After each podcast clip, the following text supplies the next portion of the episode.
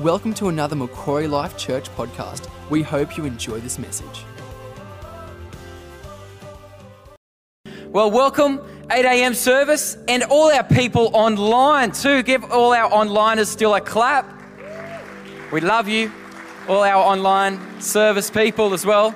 Thank you, Ben. That was absolutely terrific this morning. Bronny, the spirit of Christmas. Love it.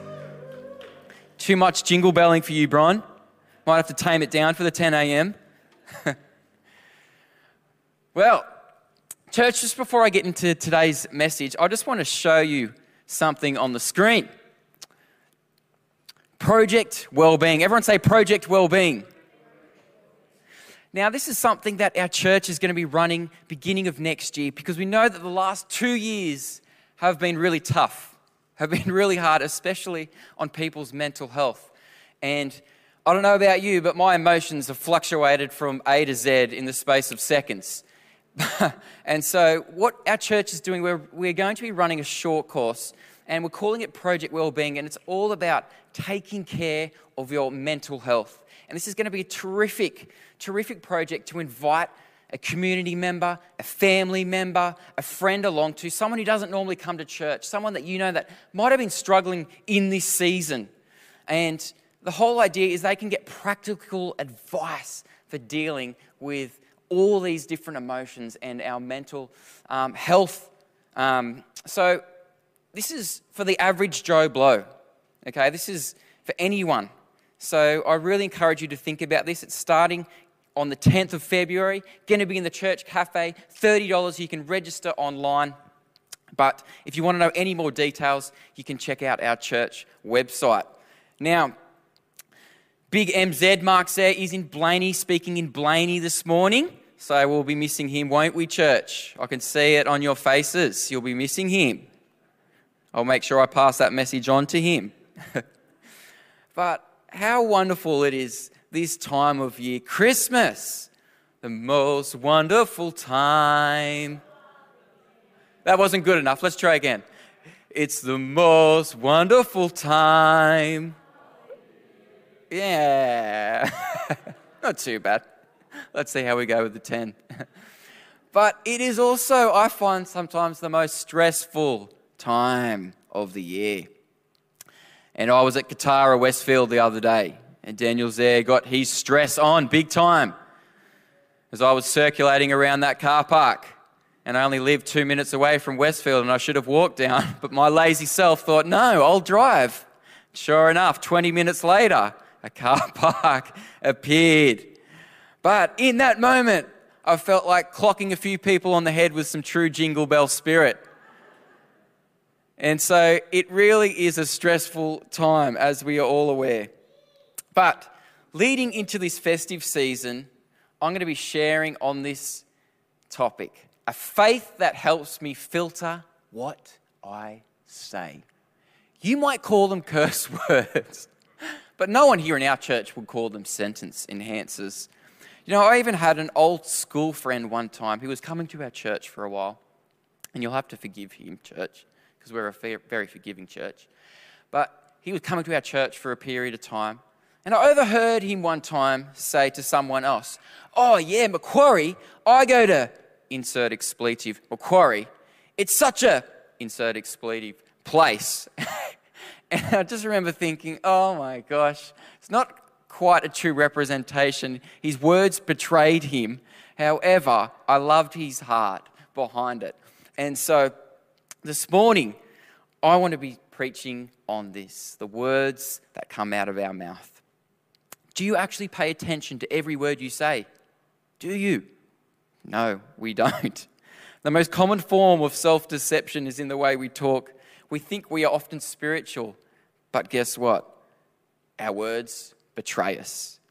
And I made a mistake when I was a fairly new teacher. I was teaching at a school in London and I was on a year three class, and this boy was having a very emotional day in my class. And as a newly, as a new teacher, I thought, oh, I'll sort him out. And I said, stop being such a crybaby. Anyway, his grandpa wasn't too happy about this when he got wind of it that afternoon. And in he marched to the deputy principal's office. And then guess who got called in to the deputy principal's office? Not the student, but me. I was the one that, get, that got called in there. And then guess who became the crybaby? Johnny Newsom.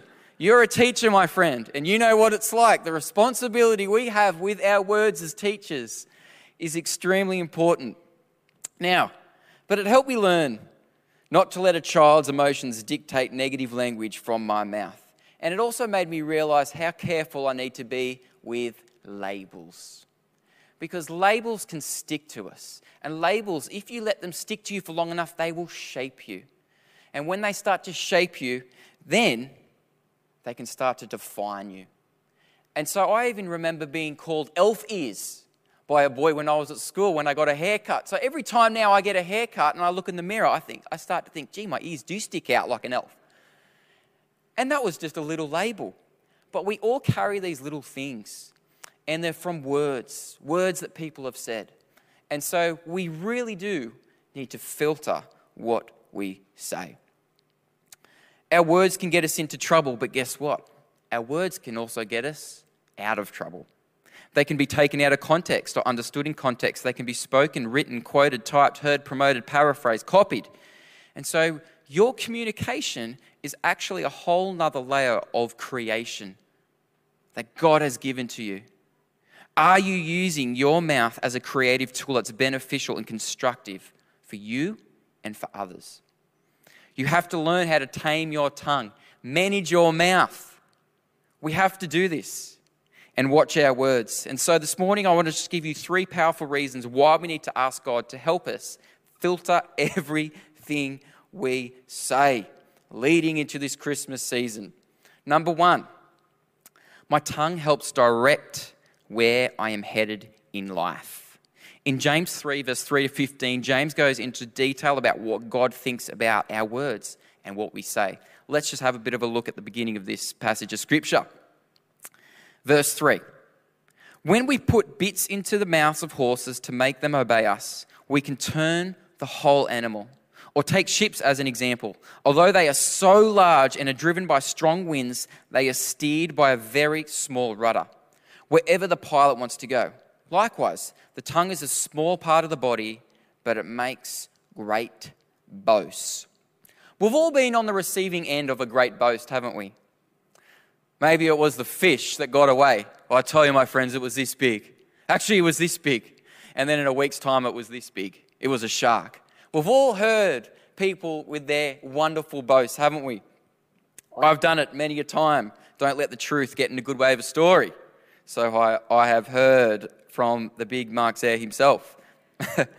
but if I really wanted to know where you are headed in the next five years, all I would have to do is listen to you over a period of time. That's all I would have to do. Listen to your conversations, listen to the topics. Because guess what starts to show through your conversations? Your heart, your motivation, your dreams, your plans. Just a bit of a sentence or a bit of a, fa- of a phrase or even a small word can change the total direction of somebody's life. And we saw that recently with Gladys, didn't we? Where she got caught out in a phone conversation. And unfortunately for her, she had to face the consequences for her conversation and those actions. Words can keep us on course or drive us completely off course. One of the great examples I love of this in action is in The Lion King. Anyway, in The Lion King, when Scar, okay, he comes up to Simba right when poor old Mufasa has faced and died. And he comes up to Simba and he says to him, It's all your fault. It's your responsibility. The blame is on you, Simba. And Simba goes, What do I do? What do I do, Uncle Scar? And Scar says to him, Run, run very far away and never come back and you see Simba take off and just charge off. And the impact of Scar's voice and what he said to Simba had a huge, huge impact that caused Simba to believe a lie. And for all the parents in the building, I'm learning this as a new parent. Regardless of your child's age, your words remain impressionable on your kids. Regardless of their age, as a parent, you speak into their life will impact on their identity and the way they see themselves. Your tongue is the steering wheel of your life. Proverbs verse 13 verse 3 says this, those who guard their lips preserve their lives, but those who speak rashly will come to ruin. You don't like the direction where you're headed? Guess what? Change the direction of your conversations the business people in the room, you don't like the direction that your business is heading, start to change your conversation around the business. Start to change your conversations with customers. Start to change your conversation with employees. Start to think about the purpose, what, how you are expressing yourself in your vocabulary, whether you are sowing vision, whether you are encouraging. It can totally change the direction of your business. Okay, number two, everyone say number two. My tongue can destroy what I have. A careless word can destroy an entire life. And James 3, verse 5 to 8, follow me with this. Consider what, it's, consider what a great forest is set on fire by a small spark. The tongue also is a fire, a world of evil among the parts of the body. It corrupts the whole body, sets the whole course of one's life on fire, and is itself set on fire by hell. Wow. Whew, I think we can go home right there, hey? That's some heavy stuff about our mouths and our tongues. All kinds of animals, birds, reptiles, and sea creatures are being tamed and have been tamed by mankind, but no human being can tame the tongue. It is a restless evil full of deadly poison. I wonder how many people have let their tongue destroy a relationship. I wonder how many people have let their tongue destroy a marriage, a career, a friendship recently my wife, actually a few years ago, sorry, said something to a friend in the form of a bit of a gossip exchange. And it got taken out of context and then spread around her circle of friends back in Malaysia. And they were pretty unforgiving towards her. And what she needed to do was come to a place of apologizing to them and saying sorry. And I was very proud of her because she did that. And now, when actually, when she spoke, that word has now actually become true. And the person involved is still a little bit unforgiving towards her. But I'm very proud of her because even though she made a little mistake, she's also been able to try and reconcile. And with your words, you can re- reconcile. You can reconcile your words. But words create a chain reaction just like bushfires. One lie, as we know, can lead to more lies. Don't use gossip to feel favor with man. Sometimes in the workplace, I've heard people gossiping and using information to try and promote themselves in terms of getting more attention and to try and get a higher platform. But what you sow, you shall reap. How many wars in history have been started with inflammatory conversations and words. Proverbs 21, verse 23 says this Those who guard their mouths and their tongues keep themselves from calamity. Guess what, church? Without His help, you're never going to control your tongue. We need the Holy Spirit's help. We need the Lord to help us. And sometimes He helps us through very humble experiences, doesn't he? we really put our mouth in it sometimes, and I've done that many a time, but we've got to learn. Number three, my tongue displays who I really am. It reveals your character, a bit like Clark Kent and Bruce Wayne, their true identity. Okay, you, you, that's, that's what your tongue does. It reveals who you really are. In James 3, verse 9 to 12, it says this With the tongue we praise our Lord and Father, and with it we curse human beings who have been made in God's likeness. Out of the same mouth come praise and cursing. My brothers and sisters, this should not be. Can both fresh water and salt water flow from the same spring? My brothers and sisters, can a fig tree bear olives or a grapevine bear figs. Neither can a salt spring produce fresh water. Your words reveal how spiritually healthy or actually how spiritually sick you may be. And Christmas Eve 2017, let's rewind. It was a terrific Christmas Eve service, Ian Woods.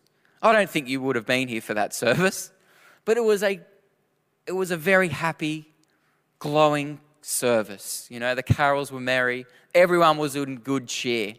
However, there was tension between Daniel and Elizabeth Zare. We were sitting in the second row on this side right here. I can even remember it. But there was some underlying tension between us. And this spilled out into the car, just right down there in the car park. And there was an exchanging of words, not very happy words. One minute I'd been singing Hark the Herald, and the next minute, not cursing, but there was the Grinch spirit. Hark the Grinch came over me, that's for sure. And I definitely got a deserved a lump of coal that year for Christmas. Hey, what's Santa going to do in 2050 when there's no more, when we're not using coal anymore? Has anyone thought about poor old Santa in the climate change debate? What's going to happen to him?